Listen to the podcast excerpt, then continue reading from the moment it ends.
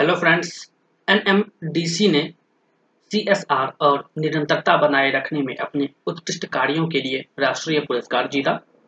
देश के सबसे बड़े लौह अयस्क उत्पादक एनएमडीसी को आज बेंगलुरु में ईटी एसेट द्वारा सीएसआर और निरंतरता बनाए रखने में अपने उत्कृष्ट कार्यों के लिए राष्ट्रीय पुरस्कारों से सम्मानित किया गया।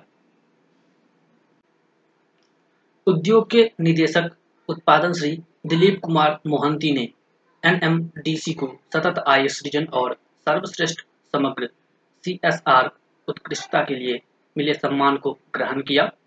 सीएसआर और निरंतरता बनाए रखने की दिशा में अपनी टीम के प्रयासों की सराहना करते हुए एनएमडीसी के मुख्य प्रबंध निदेशक श्री सुमित देव ने कहा कि देश के खनन प्रमुख के रूप में एनएमडीसी भारत के लिए एक गतिशील और उत्कृष्ट भविष्य को साकार देने के लिए प्रतिबद्ध है।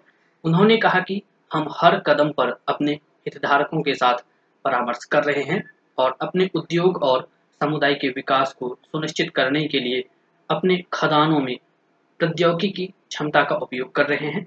खनन क्षेत्र ने दशकों से इस कार्य क्षेत्र से जुड़े समुदायों के न सिर्फ़ जीवन की गुणवत्ता को बढ़ाने की दिशा में कार्य किया है, बल्कि यह सुनिश्चित किया है कि विकास सामाजिक, सांस्कृतिक रूप से दीर्घकालिक है।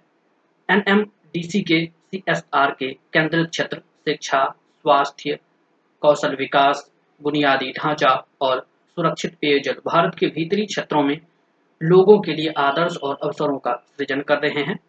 उद्योग ने पर्यावरण के प्रति भी अपने दृष्टिकोण में सजगता और प्रतिबद्धता दर्शाई है। पर्यावरण हितैषी खदानों के रूप में विख्यात एनएमडीसी की खनन योजना की सराहना करते हुए भारतीय खान ब्यूरो द्वारा एनएन सॉरी एनडी, एमसी के सभी परिसरों को पाँच स्टार रेटिंग प्रदान की गई है। श्री दिलीप कुमार मोहंती ने देश के सामाजिक और सतत विकास में एनएमडीसी के योगदान को सम्मानित करने के लिए ईटी एसेट का आभार व्यक्त किया। उन्होंने कहा कि खनिज सुरक्षा, स्थिरता और आत्मनिर्भरता के अपने राष्ट्र निर्माण लक्ष्यों को प्राप्त करने के लिए एनएमडीसी अथक प्रयास कर रहा है।